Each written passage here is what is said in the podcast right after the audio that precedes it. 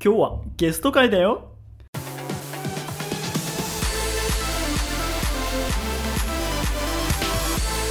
野田ラジオ。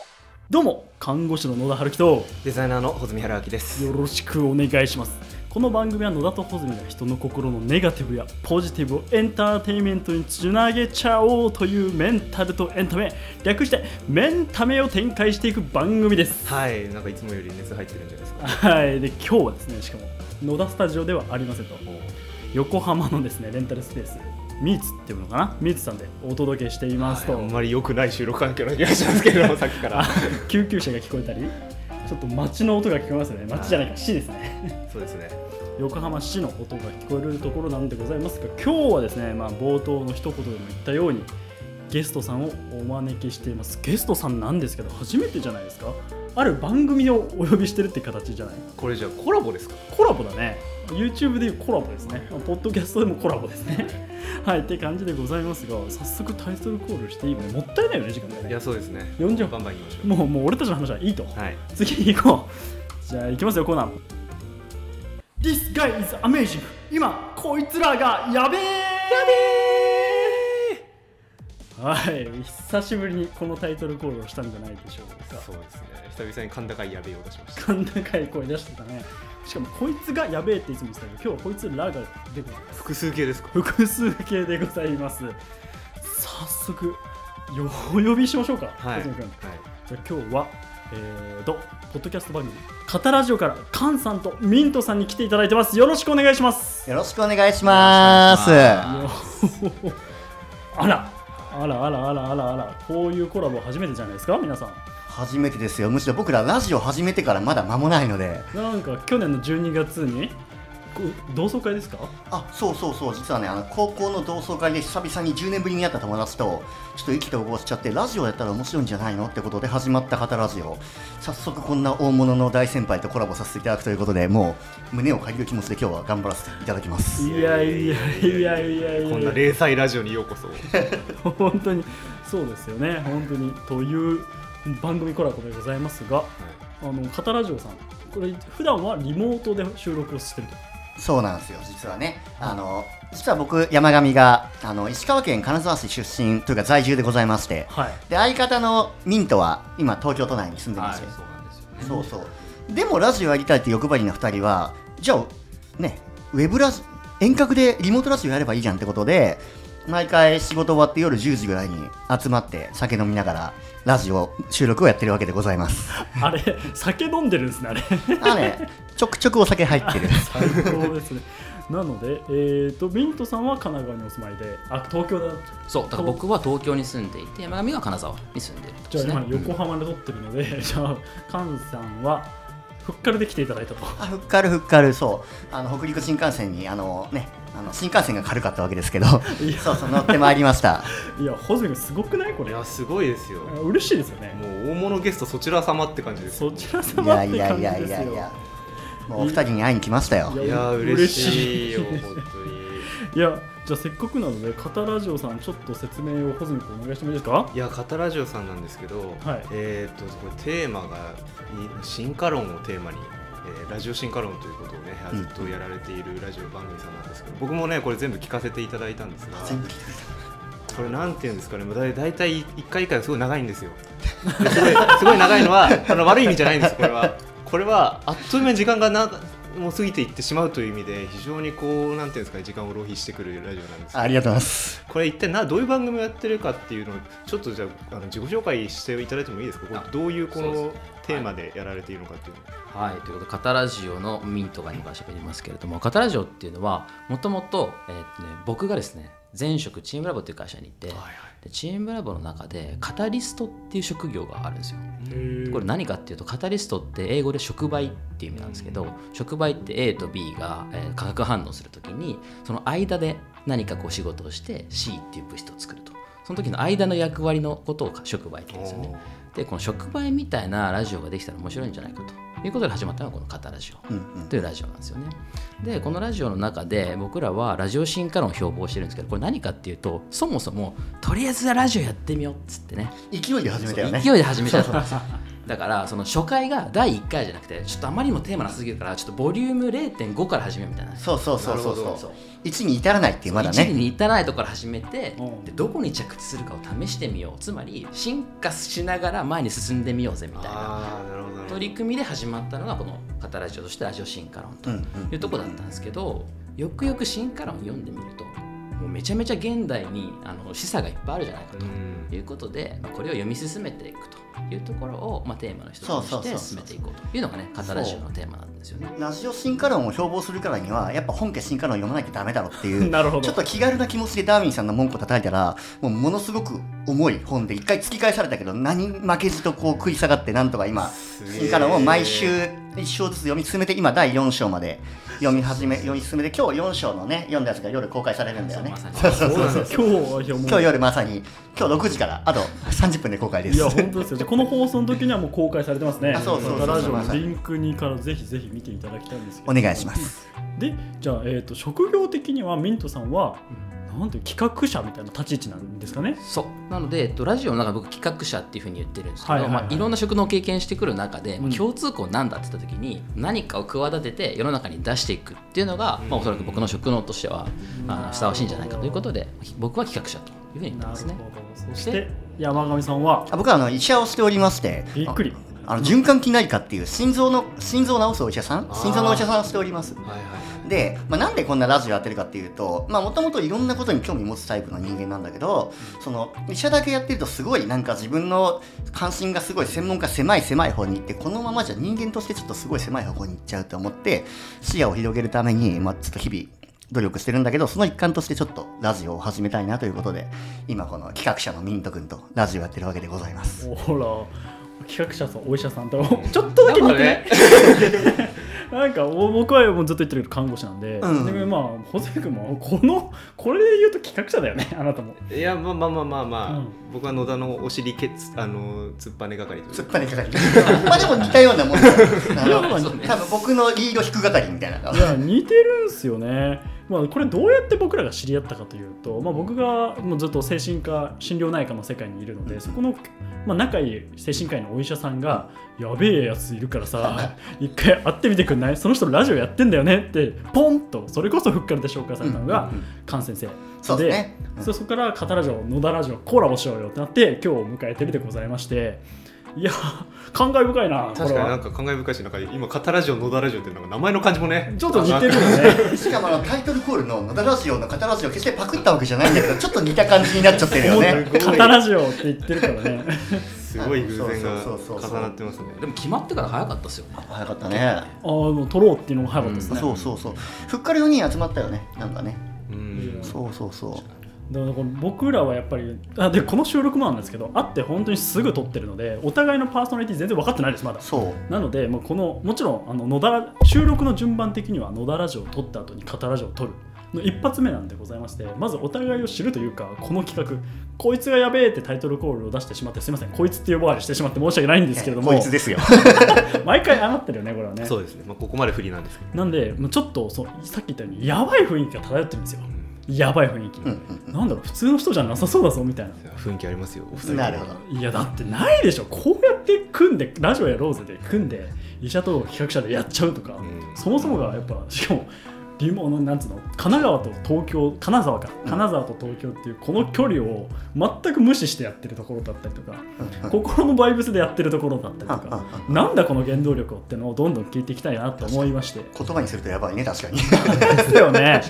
なので、まあ、僕らはやっぱちょっと一つ今日はあのお二人をのはい。ドロドロのところまで引き出せるっていうのをもうコンモットーにやっていきたいなと思いますでございまして。裸にしてくださいよいやまず僕さっきあのミントさんのトークで気になって穂積が勝手に引っかかってんじゃないかなって思ったところはカタリストってところですね。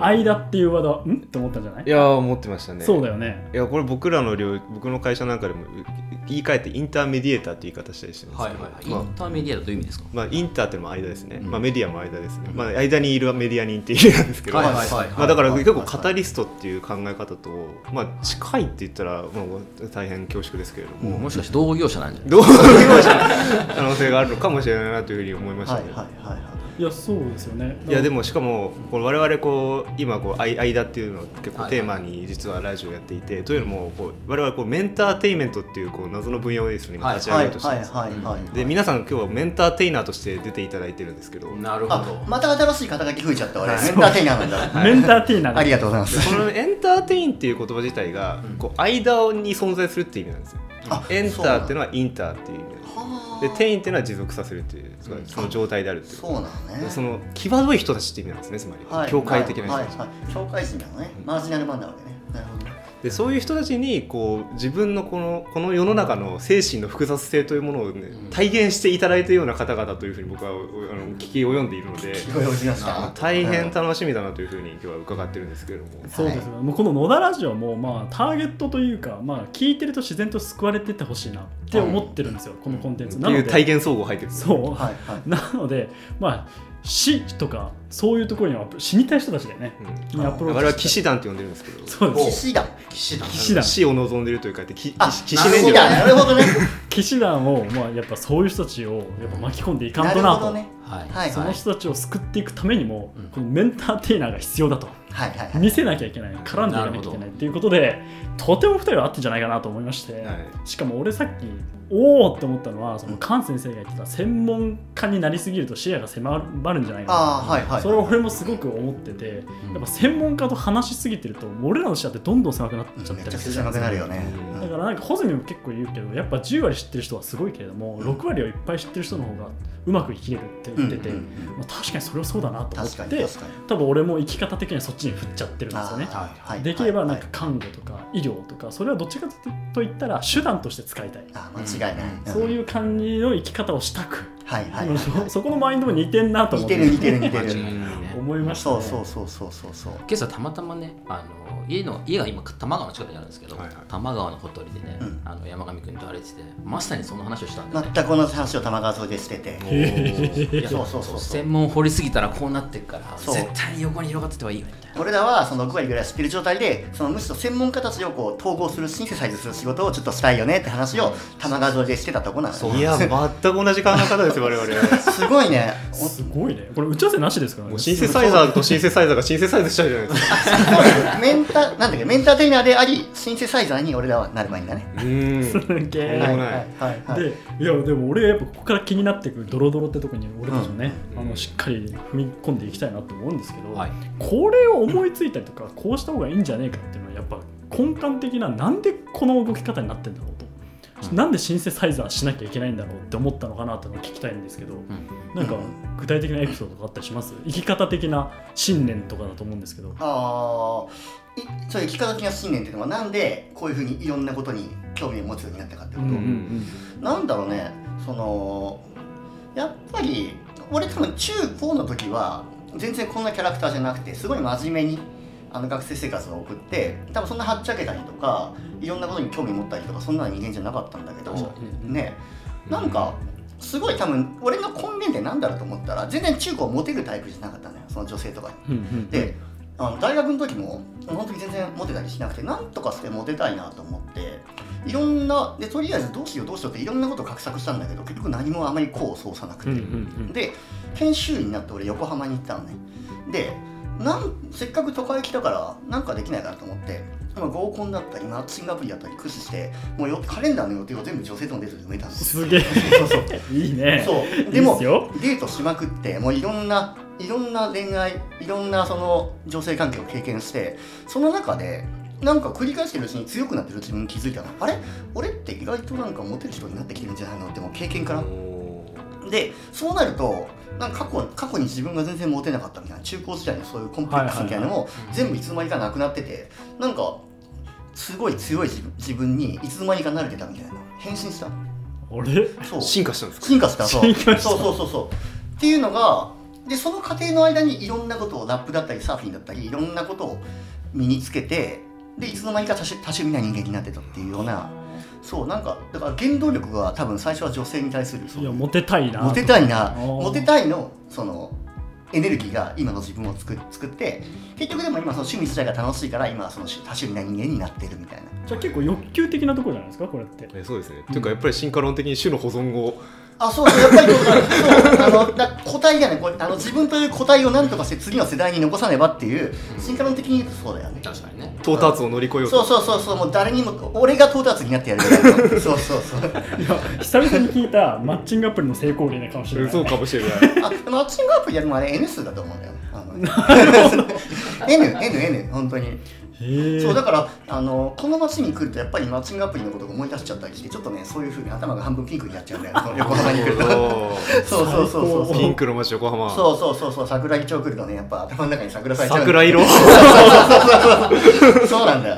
でもなんかそれってあるよね。なんかそのモテたいとか、ううんまいもの食いたいとかこうしたいっていう根幹的な欲求衝動的な欲求ってうん。隠しがちじゃないですか。そうそうそうそう。なんか意味付けとか勝手にしたりして。あああるね。だからこうみたいな感じで。あのマッチングアプリも友達に紹介されたから始めましたみたいなね、そうそうそう。あれやいや嫌だよねあれ。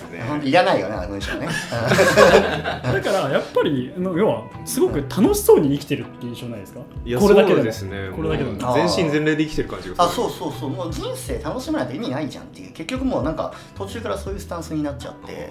もうなんかいろいろ言う人はいるけどそんな気にしててその全員に気配ってたらさもう本当にすごい疲れちゃうしまあ自分のことを肯定してくれる人間とだけ付き合っていけばいいやっていう発想になったわけだ。なったなったなった。うんうん。でそれを肯定してるのがミントさんということですか？確かにそういうことありますね。ミントさんはどうなんです？どういうふうに見られてるんですか？これいや山上くんはもう飛び抜けて面白い人なんですよ。いやそうですじゃあ本人がそれにまず気づいてないんですよ。それが面白くて気一番。づいてないんですか？あ気づいてない。俺は普通の人間だと思ってる。そうそうそれやばいな。そそれが一番面白いんですよ。うんね。そうそうそう。だからもう彼が生きてるだけで面白いのに、それ本人が気づいてなくて、もうひたすらいろんなことやっちゃって、でもさっきも言ったけど、新しいことどんどん始めちゃうから、もうそれがもうね、彼自体がムーブメントになっていくみたいな、あーなるほどね。そういうタイプの人なんですよね。はいはい、そうそうそう。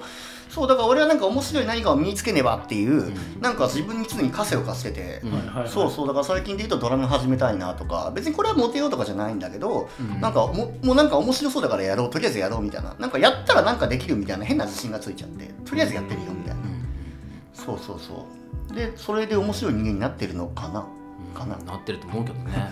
なんかいいペアですね。すごいいいペアですいいペアですねでもどどこな例えばどっちからラジオを誘ったのかなと思って。どっちだっいやもうこれはなんか、けなんか記憶ないね。フィーリングだもうほんとフィーリングカップルみたいな。フィーリングカップル。マッチングアプリ。そうマッチングアプリまさにあのお互いがいいねをしてマッチしましたってハートが出た、そうそうじゃあミントさんは結構こいつなら面白いからやったろうって感じ。そうですね。あももしかしたらあの、僕らのラジオ聞いてくれると分かるかもしれないですけど本当に初期のタイミングで、えっとまあ、一緒にたまたま会って、うん。それこそね金沢のスターバのテラス席に座って、2人でたまたま喋ってたら、なんかこう彼のものの見方っていうのが単純な意思とちょっと違うっていうか、なんかある種意思の視点を一つ持ってんだけどその外側にこう山上寛としての視点をこう一個持ってるなっていうものの語り方をすごくするなと思って。でその対話をすごく軽妙なテンポですることができた。っていうその体験自体がもうめちゃくちゃ面白くてこれどこまで続けられるんだろうみたいな。いいあそうそう。もっと素直にそういうそうだね。モチベーションだったね。俺たち自身がすごい楽しいからもう誰かに聞かせるもそうだけど、俺ら自身がこの会話を絶やしたくないから毎週ウェブラジオでやろうぜみたいな、そそのために毎週電話するのも男2人キモいからみたいな話だったそうそうそう。よ ねそれ言い訳なんだよラジオっていうのそうそう。なんかラジオっていうツールを使って、俺たちこのおもろい会話やんねみたいな、そういうモチベーションで、なるほど。なるほど。なんかなんていうんですかミントさんはなんかすごいお落ち着いてて、はいはい。多分人混みに隠れるのうまそうなんですよ。はいはい。だけれどもこのものの見方ってすごく珍しくない？要はこのカン先生を面白いって見れるわけ、うん。これをえ変な人とかじゃなくある意味。本当多分ひみあの世間的なマニュアル的な見方だとえ外れてるすごいねって言われる方ことが多いと思うけども、これをそれよりはるか上でおもれってちゃんと人間味なところで見てるところがとてもすごいなと思って。本当にすごいですよ。いや僕だったら相手できないなってすごい思います相手してよ、いやこのその毎週のようにですよ。うん、相手してそうに見てるよ俺。いやいやそのなんていうんですか、多分僕がこう、うん。負けちゃうって言ったらあれですけど、あ全くこのなんていうんですかねあのもう完全に持ってかれちゃうなっていう感あじ。で、うんそうそう言われるそうなんかとよくその一緒に2人とかで遊びに行ったら行く時にあ他の人とかとなんか山上といるともう山上のペースになっちゃうとかもう持ってかれちゃうとかいう人が結構いてああいかんなって自制するんだけど結局な自分結局自制してもバーってなっちゃってまあだからそれ手綱引いてくれるのがミントだったりとかあと共通のほら精神科の友人だったりとはいかそういう友人と一緒にいると俺は自分の素をそのままさらけ出せる何も気にせずに喋れるっていう状態になれるから。だから俺はすごいいいコンビというか気持ちよく毎回喋らせていただいてますみたいな。いやいいバッテリーですよね。めちゃめちゃいいと思う。そうそうそう。本当いいピッチャーといいキャッチャーって感じで。そうそう。あの冒頭してもすごい着力で取ってくれるみたいだからウィントさんもすごいんですよ。すごいすごい。とても。いや本当にすごいですよもいうや下北沢歩いてそうな格好してます多分今ねこれ見た目伝わってない。いらっしゃると思いますけど。いや今日はそして穂積君が語ラジオをいっぱい聞いて、はい。聞きたいことがあるんですよね。いやそうなんですよ。いや僕これすごい革命的なワードだなって思ったのがうん「棚取る」あ、棚取るね。棚取るっていうのをこうテーマにテーマというか、はい。はい。はい。まあ、キーワードにあのばコーナーもね持たれてるんですけど、うんうんうん。ちょっとちょっと棚取る棚取るについてちょっとあのリスナーの皆さんにもちょっとぜひ知らせたいなと思って。わかりました。あの棚取る実はまたあのカタラジオの方でもちょっと話そうと思ったんですけど、か棚取るって皆さん棚取ったことありますか？お二人棚取ったことってあります？棚取ったこと？わかないですよね。わかんないですね。で、棚取るってまず何かというと、語源はタナトスっていうあの人間の死への欲求。例えばあのすごい高いところとか、あのスカイツリー登ったりとか、崖とか行った時に、あちょっとこれ一歩踏み出したらどうなるんだろうって思ったことない？ありますね。ありますあります。そう。それをタナトスっていう人間の生まれながらの死への欲求死ぬことへの欲求っていうのがあってそれをちょっともじってタナトルというふうに呼んでるんですけど人間っていつか死ぬじゃないですか。うんうん。でそのいつか死ぬってことを想像してあ俺いつか死ぬんだやべえって思って体が溶けそうになっていても立ってもいられなくなる感覚をタナトルというふうに我々は定義してるんだけど、そう聞いてタナ取ったことあります？俺これはないわ。ない？ない。ない。ない。ない。ない。非タナ取り派の人間。非花棚取り非派のタナ取りってことはタナ取ったことある。タナティストと呼んでもいいんじゃないか。タナティストにもいやいやいやちょっと大げさかもしれないですけど、はいはいはいはい。いやこれ僕聞いてた時にすごくいやこれを感じてた人いたんだって思うぐらいちょっとなんか来ましたね。もう来ちゃって。嬉しい。これいやなんていうんですか。僕はあのつまりこのたた自分がこう死ぬんじゃないかっていう恐怖あるじゃないですか、僕宇宙的に感じていて、はいはいはい。宇宙いつか滅びんじゃんっていうのがすっげえ恐怖で。一緒 それだよ。それですよね。それだよ。エントロピー増大しすぎて俺どうなるんだろうわかるわかるわかるわかるうん。これ実はタナトタナトルの次の話題それ行こうと思ってあマジか。あどうしよう。いやいやいやじゃあむしろだからこれ来てもらえ。そうそうそうそう。あのコスモルとか名付けようかなみたいな。そうそうそう。そう絶対よ。顔するとかわかんないけど。あそうそう。あのタマトルの次の時もコラボらせてください。もうさまあ早いあの気が早いけどいやーちょっといきなり白熱しちゃいえました。あの初めて棚取ったのはちなみにいつなのいや僕すごいこう明確に覚えていい。これおじいちゃんが亡くなった時一回忌だったんですよ、はいはいでその時に死んだその瞬間は全く、あ死んじゃったんだなみたいな感じだったんですけど、うん一回忌でこう、お寺行くじゃないですか、でなんかお坊さんがお経読んでるじゃないですか、ん。なぜここにいない者のために祈っているんだこの人はっていうふうに思ったんですね。あそうなった時にあれ俺死ぬないつか。あやばい！ーそれ。なったんですよ。あのそれは棚取ってます。取ってますよね。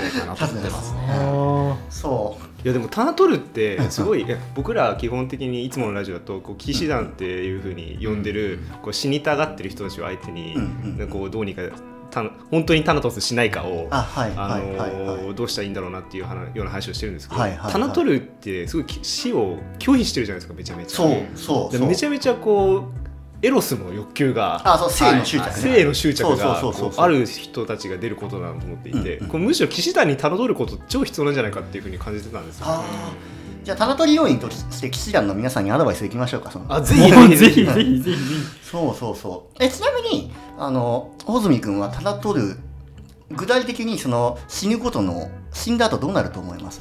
いや僕は、うん。あのー死んだ後どうなるかをずっとペンディングしてるんですよ。保留してるっていうあことをずっとし続けてそこに結論を出さないようにしてるんですね。ああえて。あえて。出しちゃうと怖いしみたいな。出しちゃうと怖いし、ん。出さないことによってさまざまな可能性が開かれるというふうに思ってるんですね。で例えば、まあ、ある時は浄土に行けると思ってもいいしある時は、まあ、輪廻転生すると思ってもいいし、はいはい。ある時は死んだ後も痛みが続き続けるんじゃないかという恐怖もあってもいいんじゃないかっていうふうな、まあ、それを常に自由な状態にしておくっていうかタナトスをフリーダムにしておくっていうフリーフリータナトスタナトス。なるほどね。フリータナ状態にしておく。すごいね。タナトスにもいろんな分類が生まれてきたね。こうフリータナトスだったり。そうタナトスを棚に上げるっていう。タナトスあ鼻棚状態ね。鼻にトスするってことですね。鼻にトスする。うまい。投げるんだ鼻にトス。投げるんだ。そんな軽いもんだっけタナトス。ってえでもこ重かのったはず、うん。タナトスって要はその棚取ってる状態ってすごい怖いですよね。めちゃくちゃ怖い。孤独になるような印象。孤独というかもう体が溶けそうになる。もう本当にもう全身うん。全身に、なんだろうね。本当に全身が溶けそうになる状態。あどうしようどうしようどうしようみたいな、うん。それってそう俺野田君に聞きたかったんだけどそれってあの精神科の患者さんとかでそういう人っていないんですか？いやいると思うんですけどそういう人は多分来ないですね病院に。あー。えうんなんかどちらかといったら死ぬってうんあのお話をして、はいはい死ぬって発言をして、うん。本当の内的な欲求を満たしたい人、だから菅先生みたいに、うん。あモテてんだよって、はいはい鼻から言えて行動を移してる人は全然来なくてモテたいんだけどマッチアップもできないんだけどなんて言っていいか分かんない。死ぬ。死にたいって言ってどうしたの？あええ。そうなんだね。って聞いてもらう。人がよく多い、でもそういう人の方が要はストレス的な話ですと悩むじゃないですか、だからそこで、まあ、要は抑うつになったり自己肯定感ってとこが、あの低くなって本当はこうしたいんだが自分の自己肯定感的に低くてできないから、えー、と死をちょっと軽々しく選択しちゃう。みたいな。タナトスまでいかないんだと思いますあねなるほどね。なのでそういう人たちをうん。に伝えたいのがやっぱこういう人たちなわけですよ。ああ、はいはいはい。だからミントのタナトスって、うん。もうその後自分の経験が止まっちゃうことに対する恐怖じゃん。あそうだね。それをみ例えばその騎士団の皆さんにいやもうあなた死んだらこれから経験止まっちゃうけどいいのって言ってあげたらどうなる？いやそうでもこれだから難しいなと思うのが、うん。その死を経験するしたことある人ってまずいないそうですね。のが大前提じゃないですか、うんだからこの経験したことないことを、うん。かつそれぞれの主観でしか見ることができない体験をどういうふうに第三者に伝えられるのかっていうのは僕らも手探りな状態のままこうラジオに入っちゃったわけですよ。そうだね。でもそうか。でなるともうもう要はみんながいろんな棚と棚取るというか棚取る状態なわけですよね、うんもうみんながいろんな棚取る状態なんだよを見せることであ私僕ってこれでいいんだみたいはない状態にさせたいなと、ああなるほどね。はいはい合ってるはいはい。This is メンターテイメント This is メンターテイメントだからそのモデルがあれば自分のことを認められてあこの欲求も正しいんだみたいな。あ。ところにつなげられればいいなって思ってるのが僕らは目指してる方向性なんですよ、はいはい。僕のちなみにそれで言うとタナトルは僕死楽しみです。あそれはどういう、どうなるかわからないから経験したいって意味で楽しみです、はいはいでなんで怖くなくなったかっていうと、うん多分病体験があって僕は白血病を昔経験したことがあって、まあ、寛解状態になった、うんうんである意味でも 50- 5050で死ぬかもしれないって時に立ち会ったのが今の原動力なんですよね。あなるほどね。もう一回来ても受け入れられるだろう僕の究極の医療って、うん。がんだけど幸せって自分を受容できた時は、うんじまあ、自分のことを受け入れられる時が、多分究極の医療なんじゃないかなと思ってるんですよ。ああはいはいはいはい。なのでそれを目指すために、まあ、自分のことを受容し続けなきゃいけないから、うん。まあ、ここの答えに行き着いたっていうのが俺のあー。でございますねもう需要の段階まで至ってるってこと？だから僕は明日死んでもいいです。あすごい。そう言えるのはもう、はいむしろ俺が目指すべき多分到達点な気がする。その、うん。なかなか需要できないから今否認したりとかさあのね嫌だ死にたくないって状態にまだ俺とどまっちゃってるからうん。すごい。だからそういうね需要に至ってる考のえ方ですよねもっと、うん。あの言うのであれば。僕はだから明日死んでもいいやと思うぐらいだから今日は、うん、後悔なくこうやって関わりたいなとか発信したいなって思うわけですよね、ああはいはいはいそのモデルもありかなと思ってるぐらいなんですよ。あなるほどね。なるほまどね、あ、それこそさっきミントさんが言ったように死んだことがわからないから、ん。みんなわかんないから、ん。いろんな考え方があってもいいだろうと答えないです。まあ、もちろんそれに怖さと楽しみさいろんなものを抱えてもいいと思うけれども、はいはいはい。まあ、共存意識も俺らはやっぱ持ってるので、うん。みんなで生きてんだぞと一人だけじゃないぞ、この考えを持ってるの、は。いはい。ととこまでいければいいよね、いやそうですね、うん。だからタナトルを押していくってことがあるある種の菩薩業だと思っているんですよ。なななるほど。菩薩業ってああのはいはいはい。大乗仏教の考え方ですけれども、あの全員をタナトスの先に追いやった後に自分が最後にタナトスするっていう。あ一年卓勝の最後に自分が乗っかるみたいな。そうですね。はいはいはいはい。なので、だからみんなにはやっぱりこう彼岸に渡ってもらいたいって彼岸があったらの話ですけどはいはいはいっていう思いをこれどれだけこう維持したままみんなと巻き込んで一緒にやれるかっていうことを菩薩みたいな人間なんですねいや菩薩になりなりたいんですよ僕は。あなるほど菩菩薩になりたい。菩薩菩薩っていうもの自体がこう修行してる人って意味なんですよ。あ、はいはい。だからなんかなんていうんですかね。僕からしたら山上さんも菩薩なんですよ、あ本当に？はい、また肩書き増やしてまた。増えて菩薩。菩薩が一番ありがたい肩書きだから これからあのかか形で菩薩の山上ですね行かせていただきますねうんそうだよねあとは穂積君はあとは、うんそうだ菩薩とかデザイナーって仕事してることに関しても、人間全員デザイナーだと思ってるので、はいはいそれは僕共感しますね。おーっと全員企画者ですよいや全員企画者ですよだから、うん。おー。そうだね。というか企画っていうことものがあるからこそ人間は生きていけるんだなっていうふうにすごい思うんですよ、あ企画ってプロジェクトっていうじゃないですか、うんうんでプロジェクトって前方に投げるって意味なんですよ、うんあの前方に投げたボールを取りに行くっていうのがやっぱり人生がやってることだと思うので、ああ間違いない。投げたボールがなくなったらもう本当にもう野田が相手にしている人たちになるしかない。っていう騎士団化するしかないんじゃあない騎士なんかする。だから、うそうだよね。だから僕はその子たちそういう方々かな、うんそういう方々のなんつうのサポートをしたいというか、うん。はいこうい。う生き方もあるんだよって一つの提示すれば本当に示したかったことを諦めずに済むんじゃないかなと。あそのマインドで、まあ、医療をやってるんですけど、はい結構似てんじゃないかなって勝手に思いました。多分、うんうん企画ミントさんの企画者だったりとか、あうんうんうん。えーと菅先生の医者も、多分手段の一つですよね。あそうまさにまさに。まさに。そうそうそうそうそう。ね現にこう医者って医者やってるおかげでこうやってねこう面白いラジオ番組とつながれたりとかさ、そうそうそう、いやでも結構なんか自分の肩書きに縛られちゃう人って多いじゃないですか、多い。そうそういうのってどどう思われますかみんなさんとかどどういうふうにこうだから肩書き自体をなんかどっちかっていうとうまく使っていいもんだよってことがなんかもっと知れ渡ってほしいなと思ってて例えばその自分の肩書きに縛られるんじゃなくて例えば今日、ね、デザイナーもそうだと思うけど今日デザイナーって宣言した瞬間にデザイナーじゃないですかそうなんですよね。それをなんかもっとみんなやればいいのにっうんていうことがなんかもっと知れ渡っ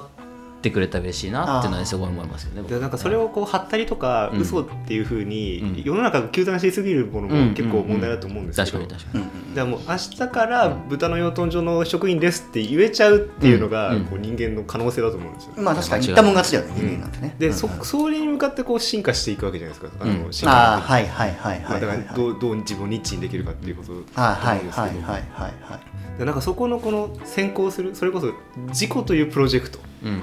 そう。僕は医者じゃなくて山上っていう人間だから別に医者っていうのはその山上がつけるバッジの一つに過ぎないから、うん。ペルソナの一つであってそれは別にそんなもんいつでも剥がせれるし、うん。別に医者な医者ってことを言わずに別のコミュニティに飛び込むこともできるし、うん。そうでありたい。別にその医者っていう医者っていうとなんか結構なんかいろいろあ医者なんだって思われちゃうのよ、そう世間的に。あとお医者さん自身も結構お前医者なんだからそういうふざけたチャラチャラしたことすんなっていうほらあの病院にバレたエピソード病院に はいはいはい。い院長に呼び出されて何お前ゲーム実況やってるんだって言われたエピソードとかあって えなんで医者がゲーム実況やっちゃダメなの。って別にまずいこと言ってないじゃんって思ったんだけどやっぱこの医者っていうそのなんていうの？ペルソナはすごいいろんな人にとってすごいガチガチで剥がせない仮面だと思われがちなんだけど、まあ、そうじゃないよってことをちょっと同じ医療者の人に対してもロールモデルとして示したい、うん。そのだから結構お医者さんに聞いてほしいこんな医者もいるぜってことを、あのねお医者さんでも結構病んでる人多いんですよ。いやそうだと思いますよ。そうそう研修医のみんなとか進路決まんない。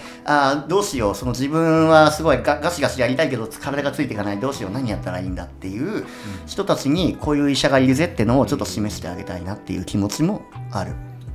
いいねタナトス。いや本当タナトルだ。タナトルね。いやでもやっぱりエロスがあええエロスのやっぱり女の人にモテたいって欲求がさ根底にあるからこそのタナトスがすごく輝いてる。エロス。ってそのガチなエロスそのそのなんかそのタナトスのその対義語のエロスじゃなくて普通にエロい方のエロスのエロスではなくエロスエロエロスあ両方両方だよエロスねエロスは確かに俺の欲求がやっぱりでもそういう欲望があるからこその輝きがすごいあるなっていうあそうそう確かに俺の原点は確かにそこだねだから性の性ってまあ生きまあ一心弁の性も一心弁ない方の性も執着が多分強いんだと思う多分、はいはいはい。はいそうそうそう。だからね騎士団の人ちょっとね騎士団の人にちょっといいアドバイスができたらいいなみたいな、もう本当に欲求をそのまま体現してるって感じだね。そうそうそういやどうよ細見君いやーもうなんかすごい盛り上がっちゃってもう結構もう34分ぐらいなんですけど。もうそんな 早いな。いやでもちょっと最後にワンワンクエスチョンだけお二人にしたいんですけど、はい。これもカタラジオの方でももしかしたらお話すでにされてることかもしれませんけれどもあのやっぱりこの騎士団の方々って死に対する恐怖っていうものがあんまりないと思うんですよね。これ怖いものだと思っていない、うんうん。むしろなんか出口じゃないかっていうふうに思ってる人結構あまあ、最近 EXIT っていう言葉流行ってますけど、これが結構僕ら問題だなと思ってるんですよ。うんでそこをやっぱり行かないためにはうん。それが超怖えもんなんだぞっていうふうにこう知らしめる必要があると思っていて。それ歴史的にさまざまなこう地獄の絵とか、うん。あの骸骨の絵とかたくさん描いてたりとかそれも怖いもんなんだぞっていうふうに知らしめてたものがあると思うんですけど、お二人のやっぱめちゃめちゃ怖いものっていうのをちょっと最後にお聞かせいただけたらなと思うんですね。めちゃめちゃ怖いものが、まあ死に対してのジャンルで、あ俺が死に、俺の想像する死が一番怖いのは、無？何もなくなってしまう、ん。自分というものが完全になくなってしまって。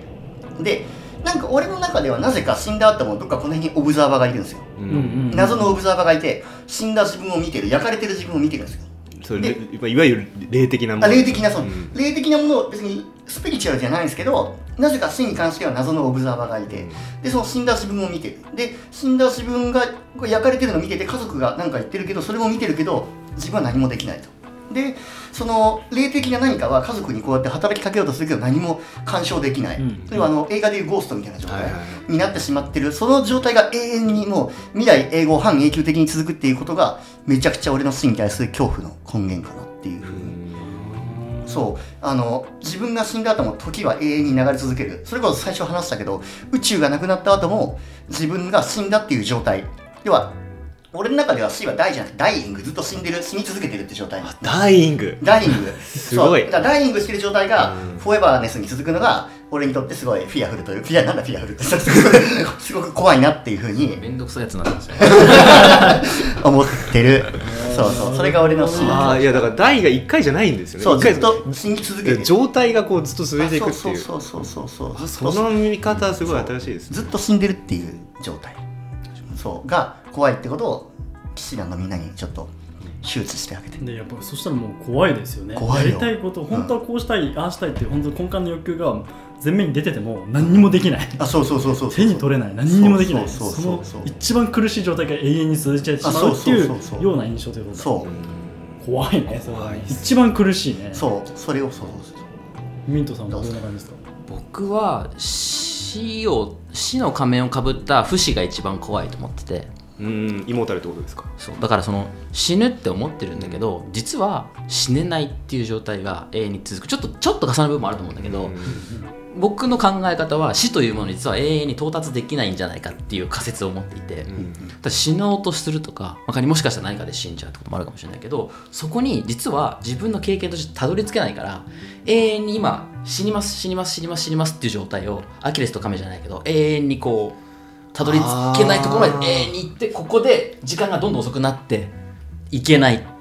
その死に至る過程を永遠に体験し続ければいけ体験し続けなければいけないっていう怖さがそれ僕め今めちゃめちゃ怖くなっちゃいましたね。あれですよね。その生きてると死んでるの間の状態が一番怖いってことですよね。うんうんでそのなんかよく超超人同士の戦いで、うん。と時がスローモーションになるみたいな。あそうそうそそう。れがもうずっとこう続いてそうめちゃくちゃ怖いよね。そうそうそうそういやーってずっとなってる状態ってことだそうそう。その刀振り切ってくれたらいいのにいかないっていうそうそうそう永遠にたどり着けない死にはそうそうそう全金全金はするけどみたいな。そうそうあそれめちゃくちゃ怖い。世界5分前仮説の逆みたいなあそうそうそうああはいはいはいはいはい。っていう怖さが僕の中での一番の怖さあーだからその死に対してどういうイメージを持つかっていうこと自体が、まあ、お二人すごい、まあ、結構重なる部分もあるけれども、割とまあ離れた部分もあるようなうん違ったイメージを持持たれてるとあ思うんですけど。そうだね。そうだね。だからやっぱりこの死は怖いものなんだっていうこうイメージ戦略ですね、うんあそれをこう、うんうんうん。まあ、デザイナーとしてはそこはやらなきゃいけないんですけど。今